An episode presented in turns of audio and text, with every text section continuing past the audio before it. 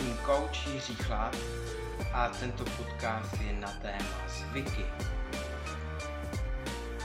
Zvyky jsou nedílnou součástí každého z nás a pokud si nastavíš ty správné zvyky a naopak opustíš od zlozvyků, dojde k fyzickému a mentálnímu růstu, včetně i nastolení toho vnitřní, takový té vnitřní spokojenosti.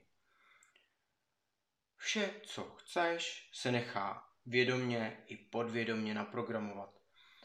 A zvyky považuji za tu vědomou část mysli, která postupně, jak ten zvyk opakuješ, tak se zakoření do části mysle, která je podvědomá a stanou se z ní potom ty automatizmy. Budu mluvit ze zkušenosti a z mé praxe o top zvicích, co je dobré dělat. Takže nastav si své zvyky, které jsou ti prospěšné a co chceš a odstraň ty zlozvyky, které ti k něčemu neslouží. Největším zlozvykem u mě bylo dívání na televizi a brouzdání po internetu, například sledování videí na YouTube.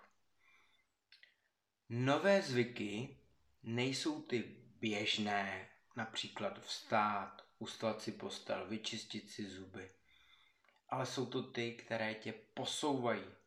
Například ranní vlažná sprcha, meditace, rozcvička, udělat si plán dne, připravit si top snídaní. Takže udělej si seznam zvyků, co chceš, a seznam zlozvyků, co odstraníš ze svého života. To, že už si je napíšeš a přemýšlíš nad nimi, tak to tě posouvá. A klidně si napiš všechny, jo? A plně od začátku.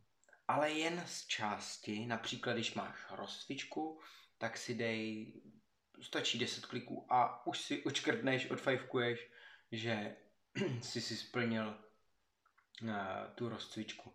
Takže postupně. Medituj klidně jenom dvě minuty a přitom pozoruj svůj dech.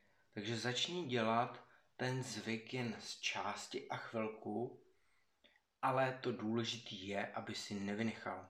Takže nevynechej a on ten zvyk postupně bude růst a stane se tvojí součástí. A toto platí i o zlozvicích, to znamená zase postupně, ale důležité je právě se tomu věnovat a nevynechávat to. Například pro ty, co chtějí zhubnout, tak pro ně je důležitá zrovna ta snídaně. Já například snídám hlavně vločky, nebo tu nominální kaši, používám buď jáhlovou nebo rýžovou, do toho přisypu nějaký ten ořech, nakrájím jabko a zaliju horkou vodou.